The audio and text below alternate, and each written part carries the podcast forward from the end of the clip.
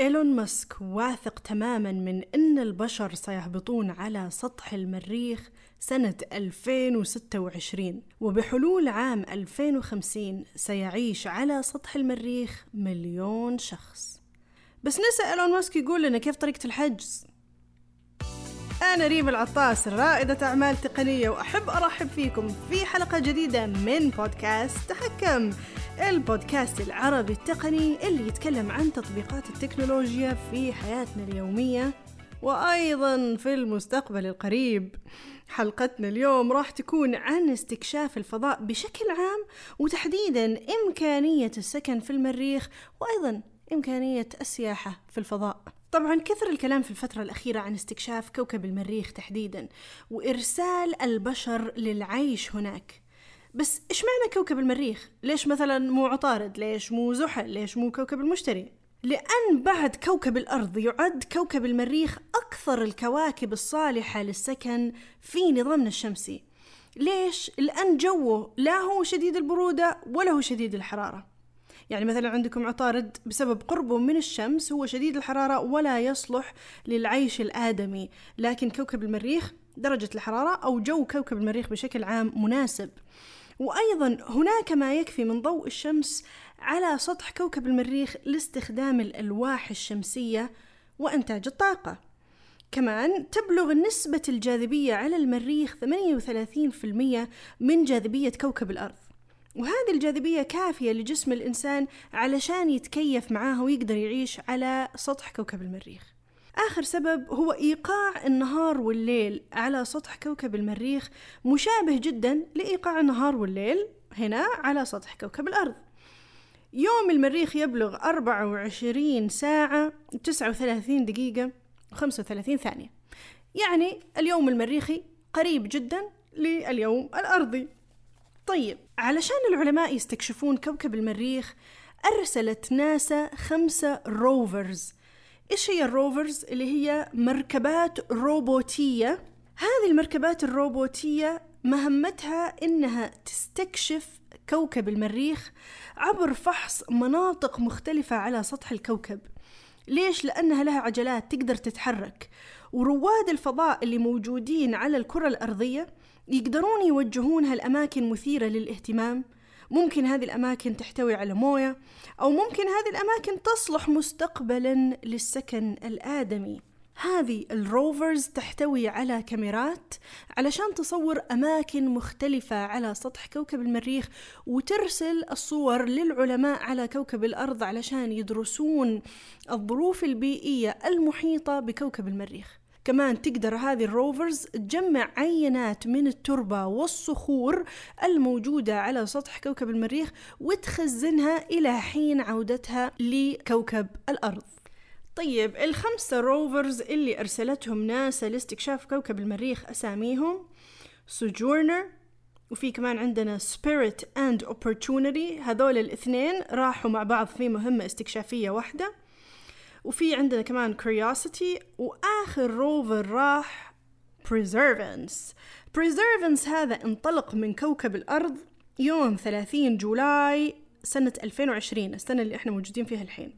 ومن المتوقع أن يهبط على كوكب المريخ يوم 18 فبراير 2021 أوف! يعني الرحلة من كوكب الأرض إلى كوكب المريخ راح تستغرق ستة شهور ونص؟ والله المدة طويلة. ما أدري نهون نقعد على كوكب الأرض ولا نعزم ونروح طيب بما أن المدة هذه طويلة العلماء قاعدين يشتغلون ويطورون محركات من نوع جديد تستخدم تقنيات حديثة علشان تقدر تخلينا نسافر للمريخ ونوصل بشكل أسرع. هذه المحركات تستخدم تقنيات تتضمن الدفع الكهربائي بالطاقة الشمسية وكمان الدفع الكهربائي الحراري النووي وأيضا الدفع الأيوني الكهربي. كل هذه المحركات هدفها تقصير مدة الرحلة من كوكب الأرض إلى كوكب المريخ. وفي كمان بخلاف استخدام الصواريخ اللي ممكن تنقل البشر من كوكب الأرض إلى كوكب المريخ العلماء في اليابان أعلنوا عن مشروع المصعد الفضائي أو الأسانسير أو ال lift أو وش نقول بعد ال elevator. اللي ممكن يربط كوكب الأرض بالفضاء الخارجي وبكواكب مختلفة ما عدا القمر. قالوا هم إنه مستحيل ربط الأرض بالقمر باستخدام هذا الأسانسير لكنه يقدر يربط الأرض بكوكب المريخ وبالفضاء الخارجي بشكل عام وسيتم تنفيذ المشروع في خلال أربعين عاما. والمثل وش يقول؟ اللي يعيش يا ما يشوف. طيب لنفترض إن إحنا فعلا بدأنا بإرسال البشر إلى كوكب المريخ والحمد لله وصلوا بالسلامة وقدرنا ننتج كميات كافية من الأكسجين والموية للحياة البشرية على سطح هذا الكوكب. هذول الأشخاص فين راح يعيشون؟ وإيش راح يلبسون؟ وإيش راح يأكلون؟ خلونا نتكلم أول شيء عن المساكن. هذول الأشخاص راح يعيشون في مساكن مبنية باستخدام تقنية الطباعة ثلاثية الأبعاد أو ال 3D printing وأيضا روبوتات مختصة بالتشييد والبناء. طبعا ال 3D printers راح تستخدم بوليمرات آه ليش؟ البوليمرات هذه ما تعتمد على وجود الموية فيقدرون يستخدمونها علشان يبنون بيوت على سطح كوكب المريخ دون الحاجة آه للاعتماد على وجود الموية. هذا سبب. طب تصميم هذه البيوت كيف راح يكون؟ في علماء تخيلوا إن البيوت هذه راح يكون شكلها على شكل قبة وفي علماء ثانيين قالوا لا إن شكلها راح يكون زي البيضة بيضاوي أطول شوية الهدف من تصميم البيوت بشكل قبة أو بشكل بيضاوي هو تقليل الأشعة الضارة الموجودة على سطح كوكب المريخ. حلو. طيب الناس هذه يا ترى هل حتلبس البدل الكبيرة اللي شفناها مثلا في أفلام زي جرافيتي حق ساندرا بولوك وجورج كلوني أو زي اللي شفناها زمان في الأخبار لما هبطوا رواد الفضاء على سطح القمر؟ لا. راح يلبسون بدل شكلها طبيعي زي اللبس اللي إحنا تقريبا نلبسه في حياتنا اليومية لكن البدل هذه مصممة من مواد معينة تسهل عليهم أولا المشي وثانيا تحميهم من الأشعة الضارة وتحميهم أيضا من الرمل والغبار الأحمر الموجود على سطح كوكب المريخ حلينا مشكلة اللبس وحلينا مشكلة السكن بس إيش باقي؟ باقي أهم شيء مشكلة الأكل إيش حتاكل الناس على سطح كوكب المريخ؟ يقول لك الناس تقدر تاكل لحوم مزروعة في المختبر. لحظة خلوني أقولها مرة ثانية. لحوم مزروعة في المختبر. وأيضا منتجات مصنوعة من بروتين الحشرات. وخضروات مزروعة في الأنفاق تحت الأرض. أوكي الخضار اللي مزروعة في الأنفاق أنا ما عندي مشكلة معاها. المنتجات المصنوعة من بروتين الحشرات ممكن تمشي. أعرف ناس كثير يأكلون جراد والحمد لله أمورهم ماشية ويقولون إنه الجراد أو الحشرات بشكل عام is a good source of protein أو مصدر جيد للبروتين. بس اللحوم المزروعة شكلها صراحة بتخليني أهون وأقعد على كوكب الأرض أحسن لي. وأنتم إيش رأيكم يا مستمعين؟ هل ستذهبون للعيش على كوكب المريخ؟ ولا بتزورون كوكب المريخ تشوفون إيش الأوضاع هناك وترجعون مرة ثانية على كوكب الأرض؟ ولا مرة واحدة ما تبغون تزورون كوكب المريخ أو ما تبغون أصلا تطلعون من كوكب الأرض تبغون تقعدون على كوكب الأرض. شاركونا آرائكم على مدونة تحكم وأيضا على السوشيال ميديا باستخدام هاشتاج بودكاست تحكم. والآن رحبوا معانا بضيفنا العزيز الأستاذ محمد باحارث كاتب سعودي من الأكثر تأثيرا في منطقة الشرق الأوسط حسب تصنيف مجلة فوربس ومؤسس مبادرة ريادة الفضاء العربية. أهلا وسهلا فيك أستاذ محمد. الله يحييكم ويبارك فيكم. يا ريت في البداية تحدثنا عن مبادرة ريادة الفضاء العربية. إيش هي هذه المبادرة ومن فين جت لك الفكرة؟ أنا أول ما بدأت كان عندي آه زي ما كنت عارف إنه أنا متطوع كنت لرحلة المريخ حقت 2022 حقت منظمة مارس 1 حلو. فبعدها قررت إنه أنا أسوي مبادرة ريادة الفضاء آه لتشجيع الدول والأفراد العرب لمساهمه في مجال الفضاء. وكانت طبعا هي مساهمات آه أنا أعتبرها رمزية. هي عبارة عن زي ما تقول إشراقات أمل نشجع الناس على آه، الاهتمام في مجال الفضاء لأنه الاهتمام حتى الآن برضو يعني مع التطورات الحاصلة ما زال لسه في في المرحلة المبتدئة أي لسه ما ما في شيء قوي آه، نقدر ننافس به دول العالم. لكن طالما الهمة عالية بإذن الله تعالى نقدر إنه ننافس. المبادرة هي عبارة عن مساهمات بسيطة زي كان في منظمة مارس 1 عندهم ال Mars parachute. أنا كنت كاتب على الباراشوت آه، في مساهمتي آية قرآنية. ما شاء الله. اللي هي والقمر قدرناه منازل حتى عاد كالعرجون القديم.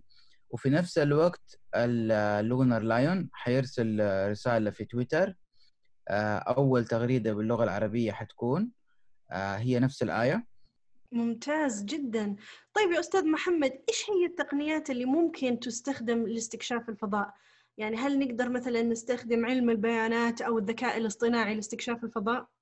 آه، نعم في في علوم كثيرة ولكن الذكاء الاصطناعي هو الرابط ما بينها يعني مثلا تقنية اللايدار اللي تستخدم الآن في الآيفونات الجديدة والآيبادز ممكن تستخدم في الفضاء يعني بتطوير الحساسات تستخدم نفس التقنية آه، لاكتشاف السوائل والمواد العضوية في الفضاء وفي نفس الوقت الذكاء الصناعي ممكن إنه يربط ما بين آه، أكثر من آه، حساس فيكون إنه هو الذكاء الصناعي يدرس إيش مثلا الهدف مثلا حق الروفر أو الميشن أو الرحلة. فحيدرس مثلا يبغوا هم يستخرجوا ذهب من الكوكب الفلاني أو من القمر الفلاني. فهو حيدرس الأشياء الفيزيائية والذبذبات الفيزيائية حيدرسها بناء على قاعدة البيانات. وبعد كده يبدأ هو يحدد إيش اللي أكثر صلاحية وأكثر طبعا بسرعة أسرع من الإنسان بشكل كبير. نتمنى إنه يصير في العشر سنين القادمة أو الخمس سنين القادمة بريك ثرو على أساس إنه نقدر آه، نتحرك آه، في الفضاء ونكون space faring race طبعا إيلون ماسك من الناس اللي هم أكثر الناس اللي مهتمين وعندهم شغف عالي فنتوقع إنه ال break ال breakthrough يصير عنده. أو طبعا في ناس جالسين يشتغلوا بالسر زي آه، جماعة Blue Origin حق جيف بيزوس بيشتغلوا بالسر ما بيعلنوا هذول فممكن واحدة من هذول الاثنين اللي أتوقع إنهم يعني يكون عندهم التقنيات اللي نحتاجها للفضاء في المستقبل. حلو طيب كيف تشوف مستقبل السفر إلى الفضاء وهل فعلا زي ما إيلون ماسك قال في عام 2050 راح نشوف ناس ممكن تسكن على سطح المريخ؟ هو طبعا أنا متأكد إنه 2050 أو 2060 يعني مو أكثر من كده لأنه التقنية بتتطور بسرعة خرافية ومجال الفضاء آه، بيتطور الآن بسرعة يعني الريتم حقه أعلى من السابق بكثير. آه، فعلا أنا اعتقد إنه الناس حيروحوا لأنه في العام 78 ميلادي آه، ناسا خرجت يعني زي ما تقولي خريطة أولية للأماكن اللي حددوها على كوكب المريخ. وطبعا حددوا مثلا الشوارع والطرق والمسميات وهذه كانت من الحوافز الرئيسية للناس. ولكن آه، أنا أشوف إنه الناس ممكن حتطلع القمر أقرب من المريخ لأنه المريخ نحن نحتاج آه، للسفر له بالتقنيات الحالية 210 يوم سبعة شهور.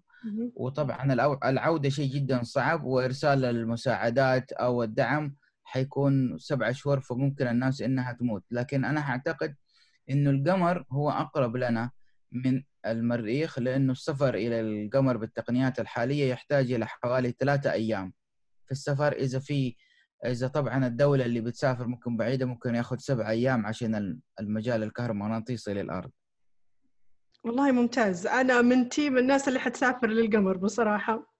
والله أتمنى أتمنى ذلك. يعني نحن يعني الفضاء آه، يعني عالم لا محدود من الإمكانيات وحيكون في يعني أول حاجة حتشتغل في الفضاء اللي هي الدرونز وحتشتغل في الفضاء التنقيب عن المعادن الثمينة وعن المعادن اللي ما نعرف عنها شيء. ممكن هذه المعادن يعني تعود بمنفعة لكوكب الأرض ممكن يلاقوا معدن أو شيء جديد يكون مولد للطاقة أو في مجالات أخرى ممكن يغير الحياة كما نعرفها على كوكب الأرض. جميل جدا. طيب كيف تشوف استعدادات العالم العربي لاستكشاف الفضاء وأيضا استعداداتهم لتطوير مشاريع سياحية في الفضاء الخارجي؟ الاستعداد حق العالم العربي صراحة في بداياته آه باستثناء الإمارات. آه الإمارات كونوا فريق قوي وأبتعثوا ناس على فترات زمنية قصيرة ومتوسطة و عندهم يعني عدة فرق وعندهم عدة مراكز متعاونة مع بعض متضامنة وهم صراحة المتقدمين. لكن في بقية العالم العربي لسه ما زلنا نحن يعني نحتاج إلى شغل كثير جدا. يعني حتى الآن ما عندنا في الفضاء ما عندنا جهة حقت حوكمة للفضاء. يعني مثلا ما في محامين متخصصين في الفضاء في العالم العربي. آه، ما عندنا تأجير المجالات الفضائية الخاصة بكل دولة عربية. ما عندنا في نفس الوقت ال frequencies المستخدمة. آه، طبعا في أشياء صارت كويسة مثلا من هيئة الفضاء السعودية إنهم انضموا لمنظمة الأنوسة UN Office for Outer Space Affairs اللي هو مكتب الأمم المتحدة لشؤون الفضاء الخارجي. وهذا شيء جيد آه، وحيتم بإذن الله الاتفاقيات الدولية اللي نحتاجها لتأجير المجالات الفضائية والموجات أيضا؟ طيب السؤال التالي أستاذ محمد كون حضرتك مستشار تطوير المؤسسات الناشئة أو ال startups في مسرعة بيت المنشآت هل في community أو مجتمع مهتم بدخول عالم الفضاء؟ والله حتى الآن الاهتمام ضعيف يعني كل الأشخاص اللي عندهم اهتمام حوالي ثلاثة أو أربعة أشخاص حاليا يعني في ال community اللي اللي حولي. في كوميونتي عالمي ممكن إنه نحن نشترك معاهم نحن نحتاج المصانع. طبعا المصانع اللي تصنع الأشياء حقت الفضاء مكلفة جدا يعني ما في أحد من القطاع الخاص لوحده يقدر يسويها. يعني نحن نتكلم على مئات الملايين. لأنه لو نبغى نز... لو نبغى نعمل مصنع فقط نعمل قمر صناعي يحتاج إنه يكون معزول عزل تام البكتيريا ممكن تأثر على تآكل المعادن. يعني في عزل وإجراءات يعني آه، مرة مرة جدا قاسية أكثر من الناس اللي تخيلوها في في وقت كورونا أكثر بكثير من اللي تخيلوه في وقت كورونا. فإجراءات التعقيم وإجراءات الطبية اللي بيسووها آه، للمصانع حقت الفضاء مرة مرة عالية وتحتاج إلى تكاليف عالية. يعني توصل إلى 16000 دولار في اليوم الواحد اللي يكونوا فيه موظفين شغالين. فما في أحد من القطاع الخاص يقدر إنه يسويها. لكن القطاع الخاص اللي يقدر الآن إنه يعمله إنه يعمل آه، براءات اختراع يعمل أماكن يستطيع فيها أصحاب الأفكار أو أصحاب براءات الاختراع الأولية أو التصاميم الأولية إنهم يطوروا المنتج حقهم إلى إنهم يوصلوا لل MVP اللي هو ال minimum viable product اللي هو النسخة الأولية على أساس إنه يسجلوها آه، عند هيئة الهيئة السعودية للملكية الفكرية. وبعد كده يبدأوا يبيعوا هذه البراءة اللي خارج السعودية. طيب أستاذ محمد آخر سؤال معانا اليوم إيش هي النصائح اللي توجهها للأفراد المهتمين باستكشاف الفضاء؟ والله الأفراد المهتمين أول شيء إنهم آه، في الآن مجموعات وكوميونيتيز موجودة على الفيسبوك على الواتساب آه، على تويتر في الآن مجتمعات صغيرة من المهتمين للفضاء ممكن إنه يدخل ما بيننا ويبدأ معاهم ويشوف المستوى حقهم آه، هل المستوى مناسب أو لا؟ لأنه في الأخير الواحد لازم يبدأ من مكان فيبدأ مع الناس اللي عندهم الحماس الكافي عشان ما يفقد الحماس. وفي نفس الوقت هو لازم يكون عنده الدافع الداخلي وفي كتب في آه، برامج على اليوتيوب في آه، مسلسلات موجودة على نتفليكس على هولو على الأبل TV. في مسلسلات كثيرة موجودة فيها معلومات كثيرة عن الفضاء.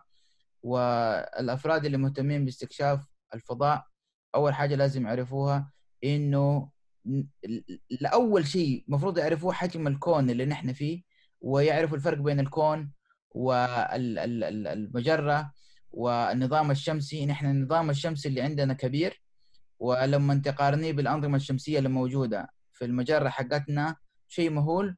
ولما نبدأ يقارنها بالمجرات الثانية حنكتشف إنه هذا أكبر استثمار وأكبر اكتشاف في تاريخ البشرية آه ولسه حتى الآن ما انتبهنا له لأنه نحن دائما لما الواحد يطالع وهو ماشي يطالع قدامه في الأرض. بس في ناس وهي ماشية تطالع في الفضاء وتشوف الكواكب والنجوم والقمر وتفكر إيش هناك موجود. فالشغف والفضول هو أهم الميزات اللي يحتاجها الشخص اللي مهتم باستكشاف الفضاء. أستاذ محمد بحارث شكرا جزيلا لك. وبكذا نكون وصلنا لآخر حلقتنا اليوم من بودكاست تحكم. يا رب تكونوا انبسطتوا معانا واستفدتوا من الحلقة. إذا عجبتكم الحلقة شيروها مع أصحابكم وإذا كانت عندكم أي اقتراحات أو أسئلة لا تترددوا بالتواصل معنا عبر المدونة وعبر قنوات التواصل الاجتماعي. نشوفكم على خير بإذن الله الأسبوع القادم. مع السلامة.